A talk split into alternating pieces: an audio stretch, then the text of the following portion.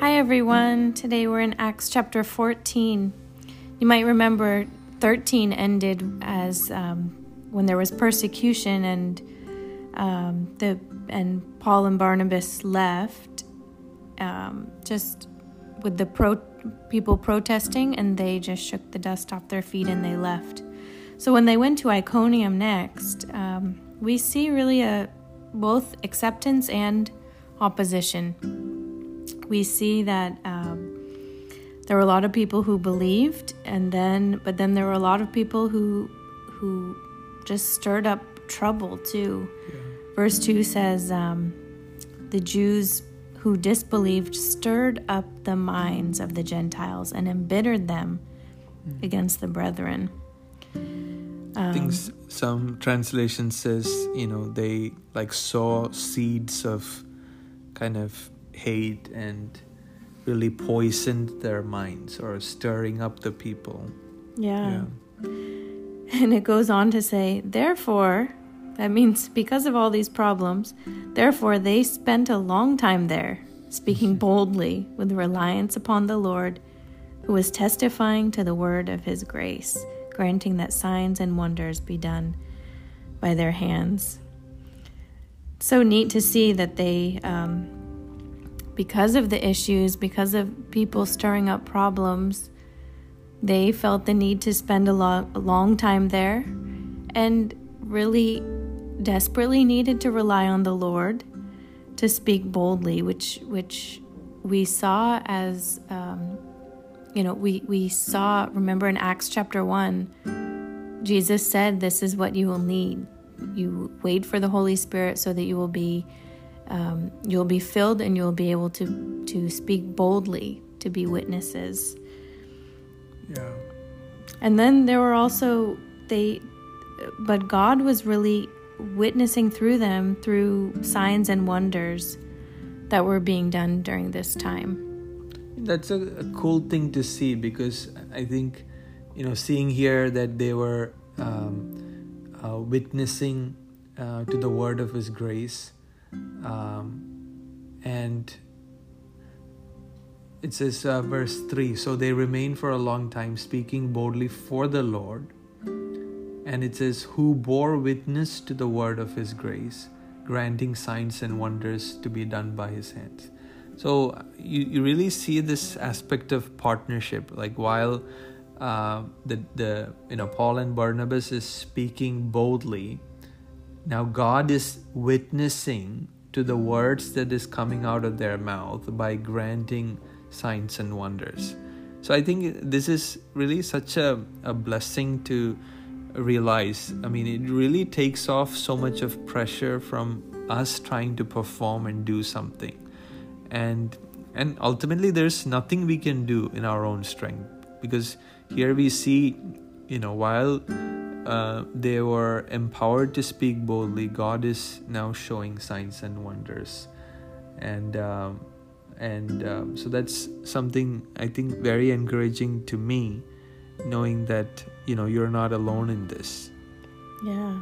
Speaking of um, not doing things in our own strength um, later on in the chapter when when a lame man was healed the crowds were so amazed and and they started calling them calling the disciples gods and they wanted to bring sacrifices and they wanted to worship them. Um, yeah. but and they tore their garments when they heard this. I mean i think i mean this is i think this aspect of you know complete surrendering to the flesh i see it here. I mean they were so you know um, like you know repulse uh, what is the word? Yeah. like repulsive? yeah, repulsed. Repulsed, repulsed. it's a new word. But i think they were repulsed you know to this. They actually screamed i think. It says but when they uh, they tore their garments rushed into the crowd crying out, Hey guys, I mean, we are also just like you. And um, so we see this aspect of, you know, um, just complete, uh, you know, dying to their flesh and to make sure that the only person who is witnessed here is Jesus Himself. Yeah. And um, and then we go on to see this people who in the beginning who are poisoning their minds and hearts, uh, kind of stirring up persecution, came to this crowd and they persuaded them and, and, and stoned them and dragged them thinking that they were dead. Uh, next day, uh, some of the people, you know, maybe took care of them. Next day, they were beginning to continue to preach the gospel. I mean, that's crazy, right? That that they begin to strength they strengthen the souls of the disciples, encouraging them to continue in their faith, and saying that through many tribulations we must enter the kingdom of God. So I was just wondering, like, you know, how do you, you know, almost die, and then next day encourage people? Go and encourage people. Uh, strengthen. So I was just wondering, like, who is strengthening the soul of, you know, uh, Paul and Barnabas?